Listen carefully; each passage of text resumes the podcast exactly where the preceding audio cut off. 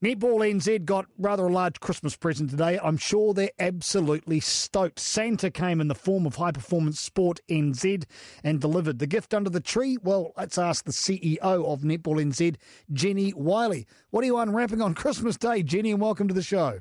Yeah, good day, Darcy. Um, yeah, no, uh, yeah, absolutely. The elves and Santa were very kind to us this year. Um, but, you know, obviously it's part of a, a wider strategy to recognise um, netball what has been achieved this year, but also for um, allowing us to invest in our high performance strategy to get that enduring success as we go through to 2023.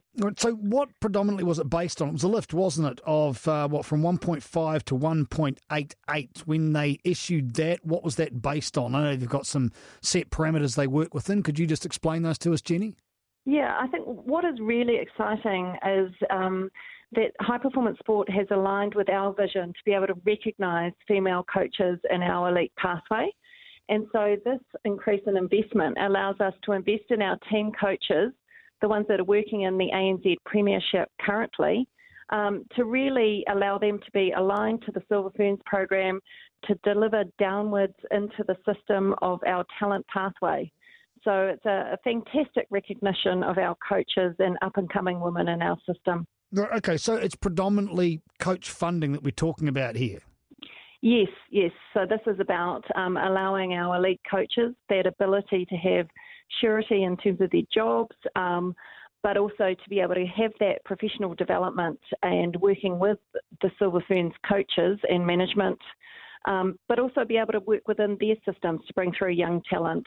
So when when the funding was allotted, did you go to them and say this is what we want to spend it on? Did they come to you and say the caveats are you need to go this way? Just how does that work, Jennie?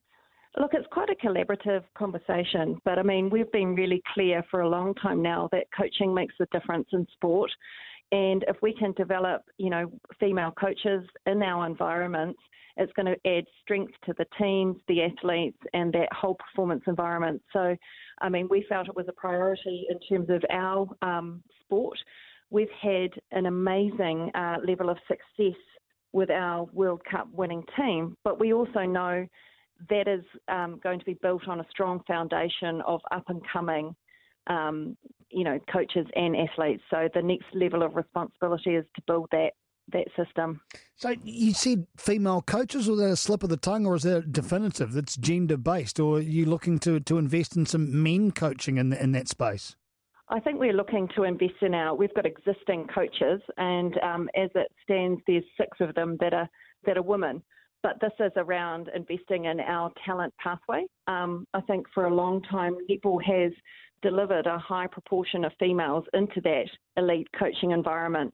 So we certainly don't want to lose the essence of being able to support these women, but it's certainly not a gender uh, gender based funding decision. Uh, CEO of New Zealand Netball, Jennie Wyllie, joining the program. I suppose the coaching situations was that exacerbated somewhat by what happened at the top of the Silver Ferns and the abrupt changes there with the way things didn't quite work and then turned around again on a dime.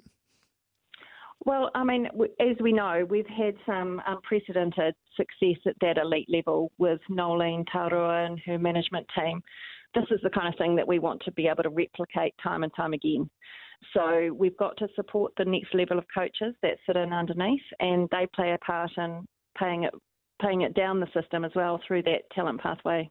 So what do you actually spend physically spend the money on? I mean, this is going to be invested in our elite coaches. So, so is, is, is, it is it is it wages? Is it what what is the actual physical yes. spending of the money? It's wages? Yeah, so we'll be going to be able to provide them some um, some certainty around their performance and and being able to be engaged as a professional coach. So that's the intention around how we're going to invest this money in our system. Now you've just come out of a board meeting. How's that news been taken by the board? Oh, our board are delighted. I think um, it's true recognition of the value that the netball system delivers, uh, delivers into high performance sport. And I think it's fantastic that high performance sport have also recognised the value of these coaches that are coming through our pathway. They deliver not only into netball but out into their communities in other ways. Um, and I think it's just been a really well received, um, you know, uh, piece of news.